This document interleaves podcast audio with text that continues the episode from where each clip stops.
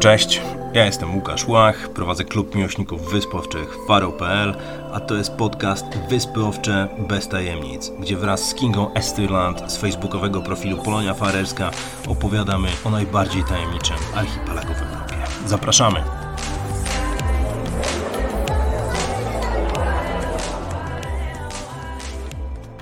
Dzień dobry, witamy wszystkich bardzo serdecznie. W czwartym odcinku naszego podcastu Wyspy Owcze bez tajemnic zapraszają Kinga Esturland i Łukasz Łach. Bardzo nam miło. Kontynuujemy dzisiaj mm, temat, który rozpoczęliśmy w zeszłym odcinku, dwa tygodnie temu, czyli nasze subiektywne zestawienie topowych atrakcji na Wyspach Owczych. Będziemy je wymieniać, ale będziemy też Wam opowiadać o naszych doświadczeniach związanych z tymi miejscami. I w zeszłym odcinku skończyliśmy na czymś ważnym, bo skończyliśmy na Saksun, ale teraz będzie równie, równie ciekawie i przenosimy się na Kalsoj. Kiniu, bywałaś tam częściej chyba niż ja, mam takie wrażenie. No pewnie bywałam i bywam, ponieważ uwielbiam I będę bywać. tak jest. I bardzo się cieszę, że farerski przemysł turystyczny odkrył to miejsce, a także, że zostały tam poczynione pewne inwestycje, które zaczęły turystów przyciągać. E, także na pewno Kalsoj e, jest takim punktem również must see, zwłaszcza dla osób, które są na Wyspach Owczych po raz pierwszy. No i tutaj mamy kilka tak naprawdę pięknych, pięknych miejsc na Kalsoj do odwiedzenia. Na pewno warto zatrzymać się we wsi Mikladalur, w której znajduje się pomnik kobiety Foki, postawiony tam w roku 2015, a także znajduje się tam niewielka leśna plantacja, w której w sezonie letnim można natknąć się na maślaki. Także to jest moje ulubione miejsce do zbierania grzybów a że niewiele Plantacja osób wie o, tych, o tych maślakach, także z reguły one tam są i polecam wybrać się z jakąś właśnie siateczką i nożykiem i można wtedy sprawić, że polskiej tradycji grzybobrania stanie się zadość. No i takim e, topowym chyba miejscem na Kalsoj jest latarnia morska Katloryn, która znajduje się na północnym przylądku o, tym samym nazwie, o tej samej nazwie. E, no i ten szlak do latarni ja również pokonałam po raz pierwszy w zeszłym roku ponieważ byłam dosyć uprzedzona, wydawało mi się, że jest to taki bardzo trudny szlak, a ja akurat kondycyjnie, no niekoniecznie jestem jakimś tutaj e, mistrzem, ale okazało się, że wcale nie jest tak źle i ja wychodzę z założenia, że jeżeli ja mogę gdzieś dojść, to każdy może, więc e, szlak jak najbardziej polecam. Udało mi się tam trafić akurat w okienku, kiedy nie było turystów, szlak był wówczas darmowy, obecnie jest on płatny 200 koron, no ale nie wiadomo, czy ta opłata zostanie utrzymana.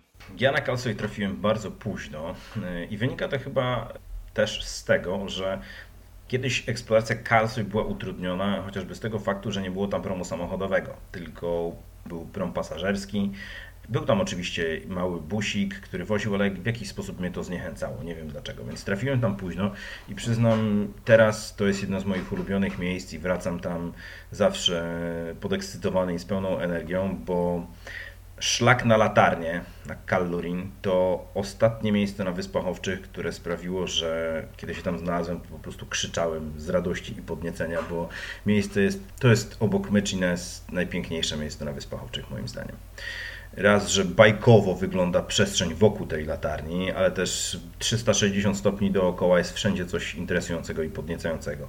Te kaskadowo wyłaniające się przylądki, ale też widoczne, widoczne skały, ostańce, Wiedźma i Olbrzym, wodospad, po jednej stronie, a po drugiej stronie e, Eniberg, Kunojarnakur, no przepiękne, najwyższe klify na Wyspach Owczych. Miejsce poraża swoją urodą. To prawda, Nie, zwłaszcza jak... ten klif, który jest przy latarni i jest siedliskiem tak. tych wszystkich ptaków, no mi po prostu odebrało mowę kiedy go zobaczyłam. Także naprawdę zgadzam się z Tobą, podzielam ten zachwyt i też uważam, że warto się pomęczyć, żeby zobaczyć to na własne oczy, bo żadne zdjęcie, powtarzam, żadne, nawet okładka National Geographic Traveler tego nie oddaje bajkowe miejsce i ten szlak zajmuje około godziny. Śpiesząc się można to zrobić 45 minut, ale warto też wspomnieć o.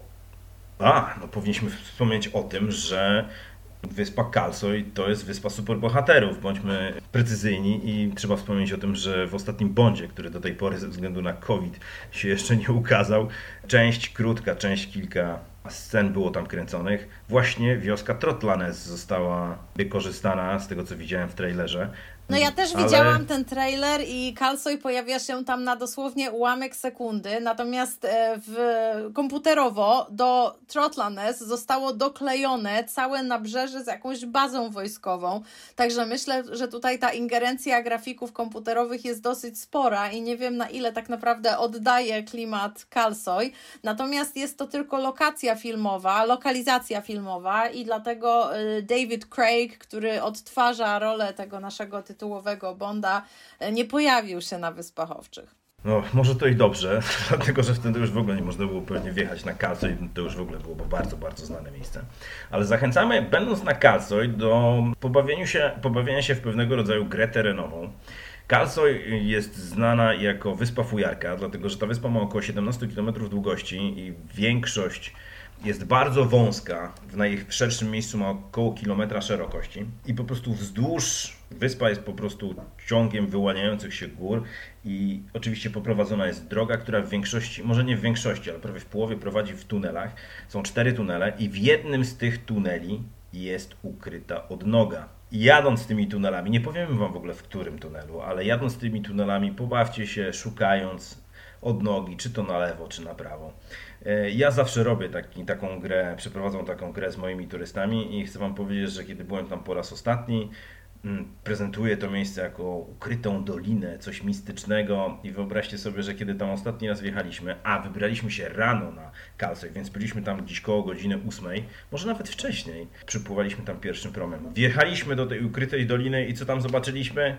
Zobaczyliśmy tam auto na polskich rejestracjach z Gdańska notabene. Nasi rodacy znaleźli sobie tam zaciszne miejsce, żeby przenocować. Nie polecamy tego rodzaju, No, tego rodzaju akcji. Tak, nie polecamy, dlatego że mm, zresztą to ty chyba opowiadałaś, prawda, że miałeś kiedyś okazję spotkać właściciela tej doliny. Tak, który nie ja z kolei wybrałam się tam swego czasu ze swoimi turystami i również bawiliśmy się w szukanie tej odnogi. Po jej odnalezieniu skręciliśmy w ten taki dodatkowy tunel. On ma zaledwie 200 metrów i tak naprawdę wychodzi w takiej no, niewielkiej dolince. Tam jest raptem jakieś pole kartofli, hasa kilka owiec. No i trafiliśmy akurat na moment, gdzie zastał nas właściciel tej ziemi i spojrzał na nas z dużą dezaprobatą. Także nikt nawet nie miał z nas ochoty wychodzić, robić jakichś zdjęć, tylko od razu zawinęliśmy się z powrotem e, do tunelu. Tak więc można powiedzieć, że na Kalsoj jest e, 4,5 tunelu łącznie. Ale zobaczcie, jakie to jest niesamowite. Ta kultura, kult, no ja już to nazywam kulturą budowa tuneli, budowy tuneli jest rozwinięta na Wyspach Owczych. Te tunele powstały w latach 70.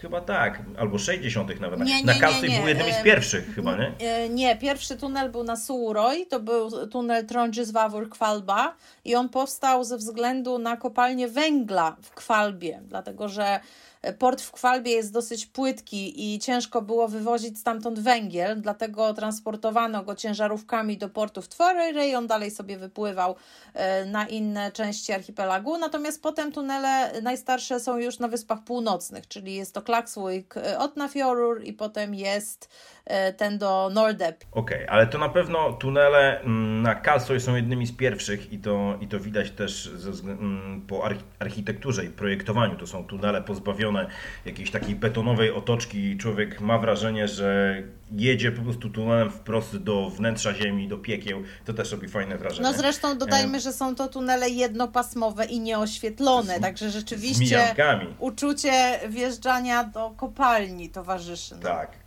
A czasami spotyka się w tych tunelach bawiące się dzieci albo przejeżdżające na rowerach po prostu z jednej miejscowości do drugiej. Sam byłem świadkiem tej akcji, więc czasami może się napotkać owieczkę. Oczywiście są tam różnego rodzaju faryskie, przemyślne systemy, żeby one się tam nie dostawały, ale się dostają. Ale mówię o tych tunelach po to, żeby pokazać Wam, no, że został zrobiona, została zrobiona odnoga tunelu, która ma 200 metrów po to, żeby po prostu rolnik mógł dostać się do jakiejś zapomnianej doliny, e, bo ma tam swoją ziemię, więc z jednej strony jaki socjal, myślenie w kategoriach całego, całej społeczności, a z drugiej strony no jednak też pewnego rodzaju bogactwo, bądźmy szczerzy, bo budowanie takich konstrukcji e, po to, żeby jeden człowiek mógł tam gospodarować produkując, nie wiem, tonę ziemniaków na przykład w skali roku, no to to jest, na pewno ten tunel się nie zwrócił.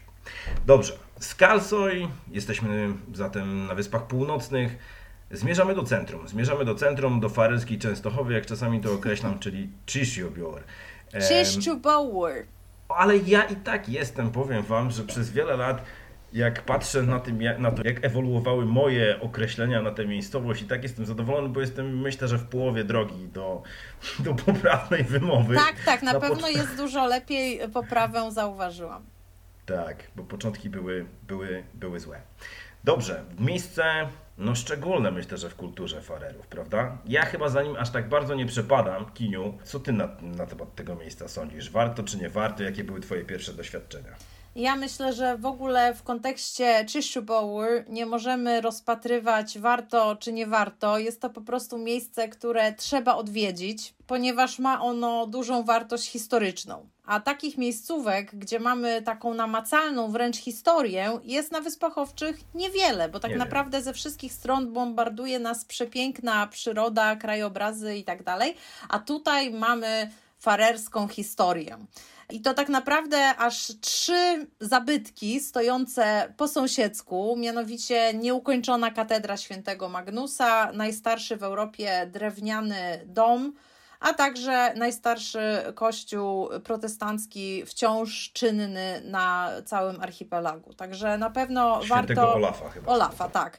E, dlatego na pewno warto do Czyściu Power się pofatygować, tym bardziej, że stosunkowo łatwo można się tam dostać, dlatego że e, można oczywiście dojechać samochodem, jest dobra droga, która prowadzi nas aż do wsi, tam jest bardzo duży parking, także naprawdę ta infrastruktura jest dobra. A także mamy dwa autobusy kursujące z Torshavn, y, czerwone autobusy miejskie i one są darmowe, także y, nic prostszego, więc jest to również jazda obowiązkowa. Tak, to jest okazja mm, na to, żeby spotkać się z fareską kulturą, zdecydowanie, dlatego że w tym drewnianym domu, o którym wspominała Kinga, mieszka rodzina Patursonów, jedna z najbardziej znamienitych lokalnych fareskich rodzin.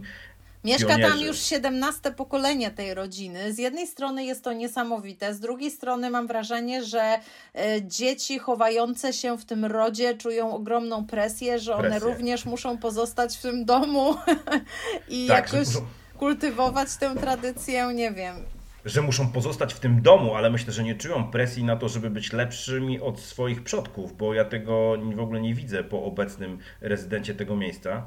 Ale z drugiej strony myślę, że też trudno im się stamtąd wyprowadzić, bo musicie wiedzieć, ci, którzy tam byli, to zdają sobie z tego sprawę, że ten dom stoi właśnie przy tym starym kościele świętego Olafa, między domem a kościołem jest mały cmentarz i tam leżą właśnie ich przodkowie i to zawsze to, byli, to były jakieś tuzy jednak lokalnego życia społecznego. Pierwsi, pierwsi posłowie do Folketingu, czyli duńskiego par parlamentu, posłowie w ogóle też do, do, do, do farerskiego parlamentu, pierwsze feministki i tak dalej. Podróżnicy, jest, także no, rzeczywiście znamienity artyści. ród, tak. Tak, więc fajne jest to, że do tego domu można wejść, do jego części, która nazywa się Roykstowa, czyli mhm. pokój dymu. Można tam zobaczyć narzędzia do grindu, e, można tam po prostu poczuć klimat sak wikingów zdecydowanie. Ale też warto powiedzieć o tym, że mm, i tutaj bardzo farerów i w ogóle chyba Skandynawów za to podziwiam.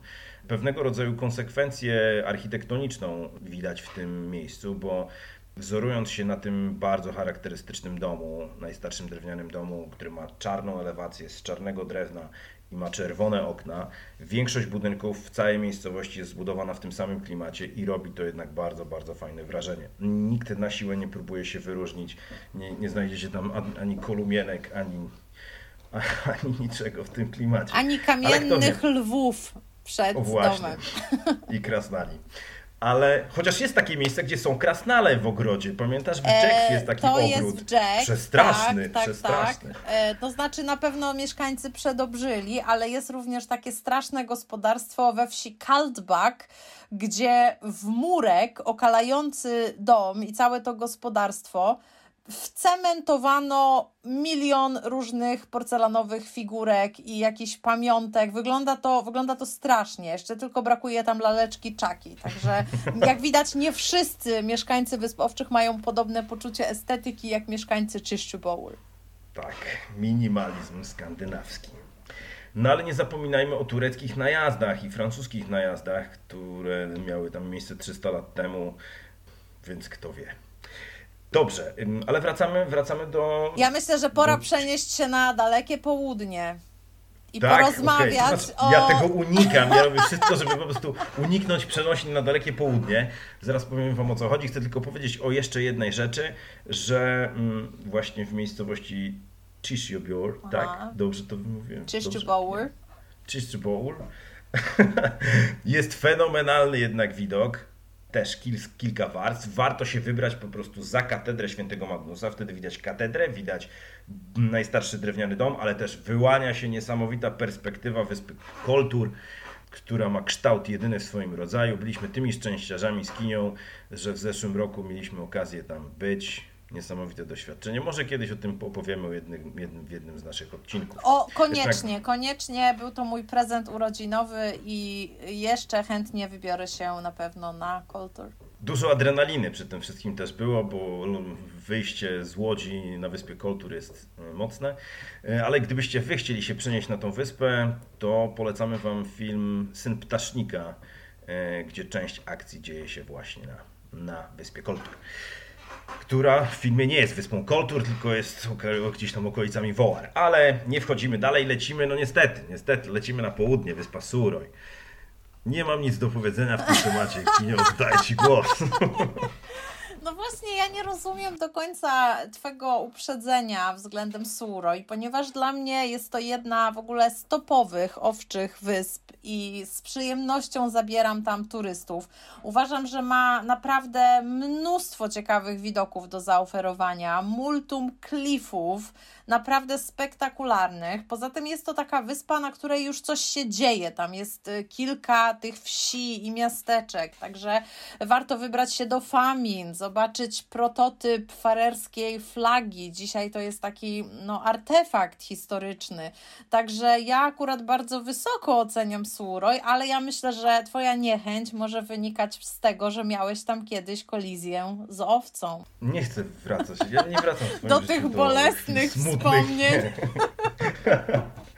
Ale chcę Ci powiedzieć, że cieszę się, że wtedy tam ze mną byłaś, bo dzięki Tobie naprawdę ta sytuacja, która mogła się skończyć źle, skończyła się dobrze i Kiniu jeszcze raz Ci z tego miejsca bardzo dziękuję. Nie ma za co. Cieszę się, że owca wytrzymała to nierówne Tak, starcie. przeżyła, przeżyła. To tak. w ogóle powinniśmy to powiedzieć na wstępie. Rzeczywiście to były bliskie spotkania. Poza tym, wiesz, ja to, co bardzo jeszcze cenię sobie na Suroj, to jednak są te takie um, maleńkie różnice językowo-kulturowe. Ja myślę, że nie Farerczyk może tego nie wyczuć, ale już sam ten e, surojski dialekt i gwary, które funkcjonują wciąż w jego obrębie, są dla mnie, jako dla filolożki, wręcz fascynujące.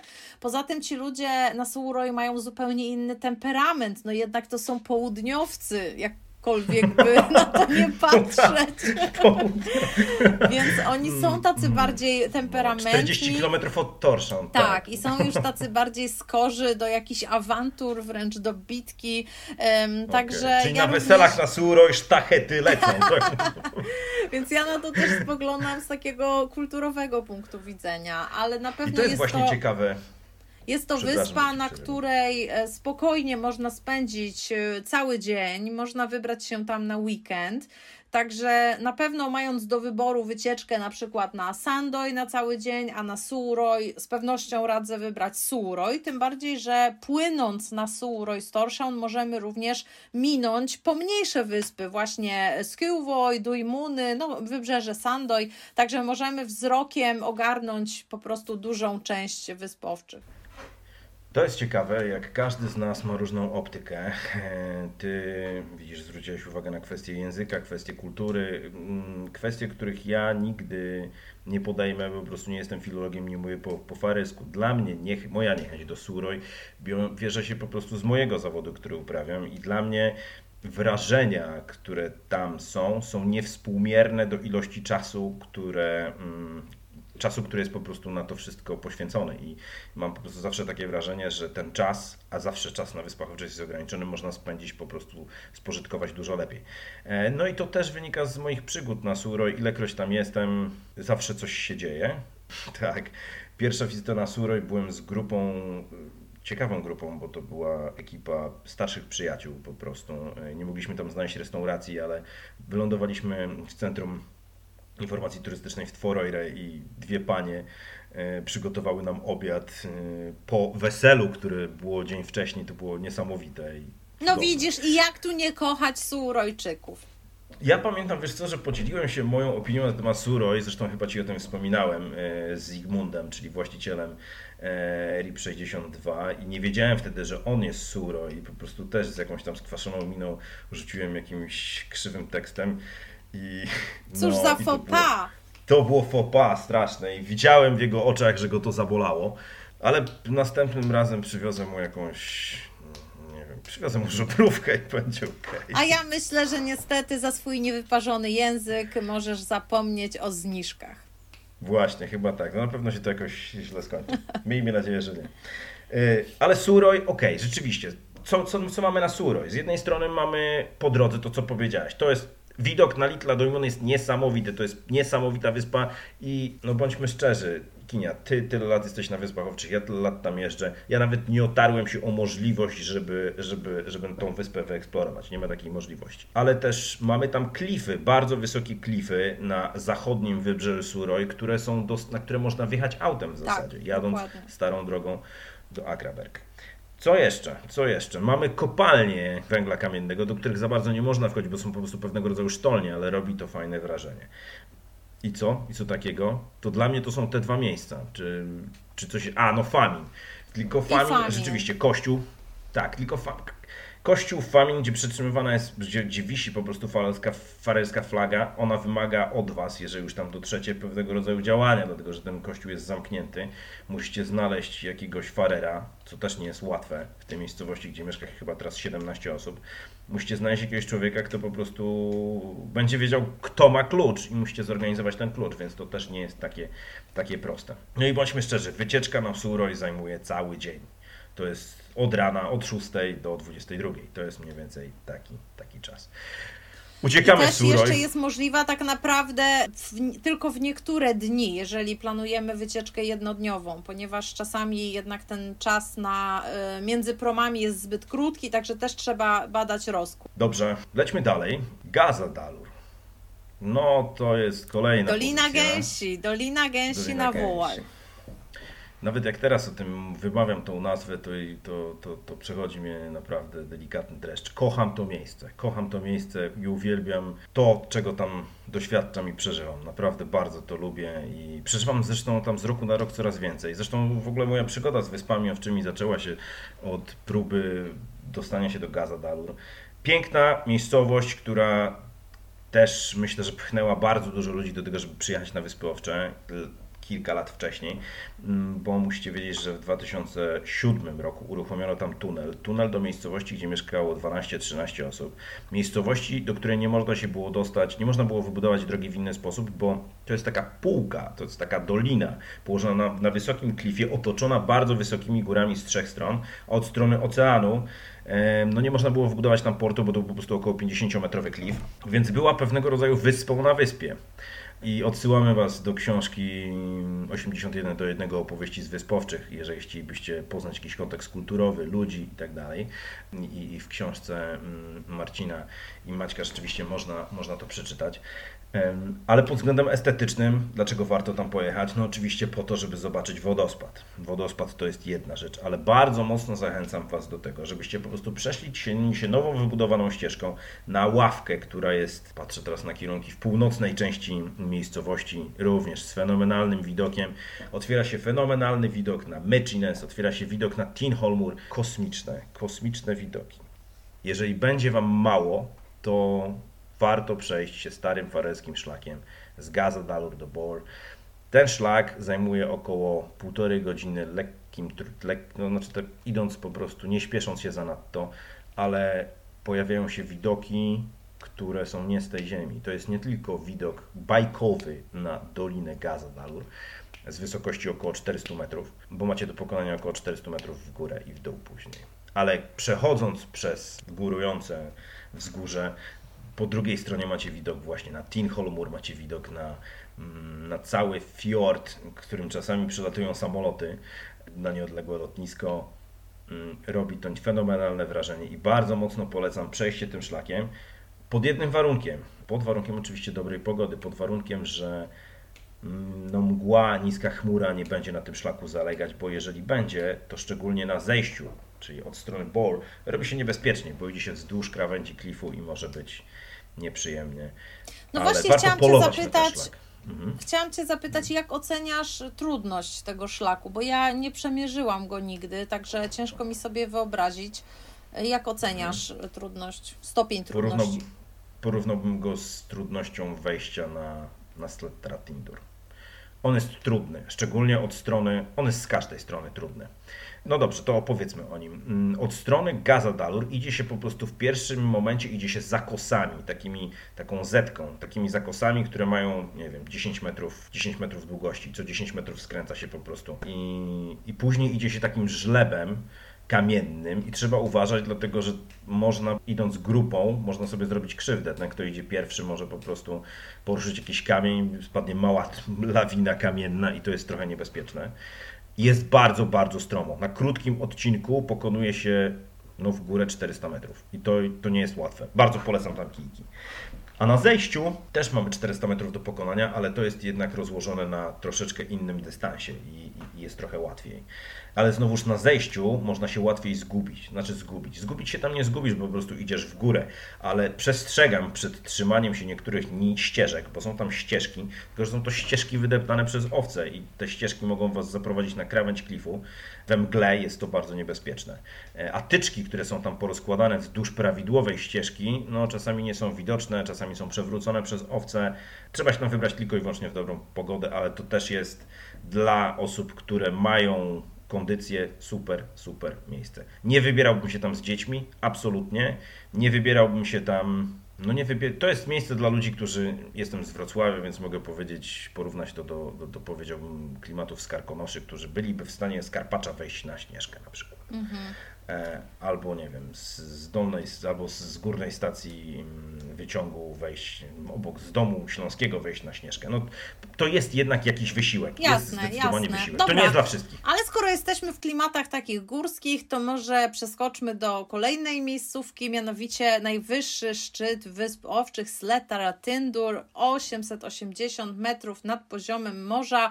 Ja nie jestem w stanie obiektywnie wypowiedzieć się o tym szlaku, ani o tym miejscu, ponieważ jak wspomniałam e, poprzednio, nie cierpię chodzić po górach, byłam tam tylko raz i nie wybieram się tam znowu, także e, może oddam lepiej Tobie głos. Tam wielokrotnie miałem sytuacje, które po prostu, które mnie zaskakiwały. Szliśmy bez nadziei na to, że cokolwiek zobaczymy. Szliśmy po prostu pod górę i nagle okazało się, że chmura, która wydawało nam się zakrywa cały szczyt, okazało się, że ona jest poniżej poniżej wierzchołka, więc wchodząc po prostu na wierzchołek, pojawia się po prostu wyspy samych szczytów, a no, robi to fenomenalne wrażenie.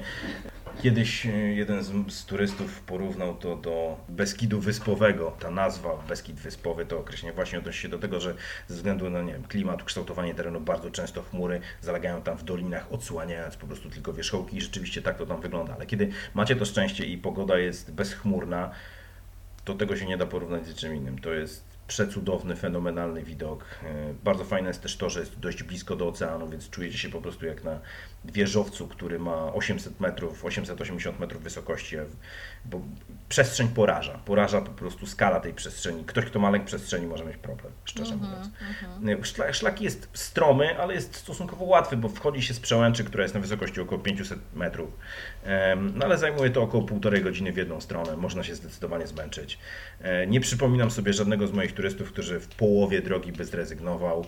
Na sam, samo już podejście na, na szczycie wchodzi się na taki przedwierzchołek, jak gdyby, z którego też jest bardzo fajny widok, ale nie wolno się tam zatrzymać. Trzeba, to znaczy można tam sobie zrobić przerwę, ale nie wolno tam odpuścić. Trzeba wyjść na sam szczyt, który jest mniej więcej wielkości boiska piłkarskiego to już jest po prostu odkryta skała i też trzeba wiedzieć, szczerze mówiąc, w którym miejscu tam wejść, bo tam jest labirynt, taki delikatny labirynt, labirynt, labirynt skalny, ale to jest oczywiście do zrobienia, nie zgubicie się tam. Mówiąc krótko, bardzo, bardzo, bardzo mocno polecam, to też jest must po prostu. Dobra, w takim razie naszą listę zamyka wyspa, wysepka Nolsoy. Okej, więc jesteśmy na Nolsoy. Ja na Nolsoy byłem pierwszy raz w zeszłym roku. Więc tak, więc bardzo słabo. Przedmieścia, można powiedzieć, e, Torshavn. Jesteśmy na takiej wyspie, która... Powiedzmy może, że jest to najgęściej zaludniona wyspa zewnętrzna, czyli e, wchodzi ona w skład tych takich peryferyjnych wysepek odizolowanych. Mieszka na niej około 200 osób i rzeczywiście można uznać Nolsoy za przedmieścia Torshavn. Zresztą będąc na Nolsoy możemy obserwować taką przepiękną panoramę stolicy. E, poza tym od czasu do czasu odbywają się tam jakieś koncerty, wydarzenia, między innymi Owa Stewna, jest to taka mikro, mikro Olafsoka lokalna. E, od pewnego czasu działa tam również e, Maggie's Bar, gdzie również można natrafić na jakieś wydarzenia muzyczne, wypić lokalne piwo, zjeść coś dobrego. Także na pewno takie pół dnia na Nolsoj uważam za dobry pomysł. Osobiście podoba mi się ta wyspa nie uważam, że jest to może must see, ale jeżeli macie akurat pół wolnego dnia i nie wiecie, co ze sobą zrobić, a obeszliście już wszystkie kąty w Torshavn, to Nolsoy jest na pewno świetną alternatywą. Tak, tak jest. Oczywiście ja mam w głowie wiele miejsc, które, które przedkładam nad Nolsoy, ale rzeczywiście, gdybym trafił na brzydką pogodę i do końca nie wiedział, co ze sobą zrobić, to chyba popłynąłbym właśnie na Nolsoy. Megis Bar, o którym mówisz, warto chyba wspomnieć też o tym, że do kogo należy ta, ta knajpka. Zresztą klimat jest niesamowity, to jest po prostu w przyziemiu domu jednorodzinnego, jest jedna z bardziej kultowych knajp, gdzie odbywają się koncerty na ścianach, y, banknoty z całego świata, są również nasze 1000 zł z Kopernikiem sprzed wielu, wielu lat. Na Nolsoy może też warto zobaczyć, zobaczyć Łódź, Dianę Wiktorię, słynnego Owe Jonsena, mm, który tą łodzią, łodzią wiosłową przepłynął z Wysp Owczych do, do Kopenhagi, faryjski bohater narodowy. Z Nolsoy pochodzi też Nolsoy Erpal. Generalnie ważne miejsce, też ważne dlatego, że myślę, że Torshavn powinno być bardzo wdzięczne Nolsoy w ogóle za to, że istnieje, dlatego że gdyby nie Nolsoy, to myślę, że Torshavn nie byłoby stolicą, bo stolica jest właśnie od strony wschodu, tak, czyli komunikuje się z z Danią, z Kopenhagą, a Nolsoy No tak, i Nolsoy pełni rolę takiego wału, wała. Falochronu, tak. tak, tak, tak no, takiego tak. falochronu Wała. zdecydowanie i, i sprawia, że Torszon jest bezpiecznym, bezpiecznym portem. Jeżeli pogoda jest piękna, warto wybrać się szlakiem na latarnię, na latarnię na, mm, na Nolsoy. Ci, którzy wybraliby się On je, Ona jest na południowym krańcu Nolsoy. Tak, i ta wycieczka zajmuje mm, no, ze 2-3 godziny. Y, tam jest wielka kolonia nawałników burzowych, takich ptaszków. To jest też ciekawe dla tych, to znaczy ci z Was, którzy zdecydowaliby się, żeby zobaczyć non od strony wody, też macie taką możliwość wybierając się e, na wycieczkę Ribem. Dobrze, słuchajcie, bardzo Wam serdecznie dziękujemy. To było nasze zestawienie, subiektywne zestawienie topowych atrakcji wyspowczych. Za e... nami w takim razie atrakcje mainstreamowe. Bardzo dziękujemy za dzisiaj i Withoirast. Do usłyszenia. Siemanko. Za dwa tygodnie się słyszymy. Hej.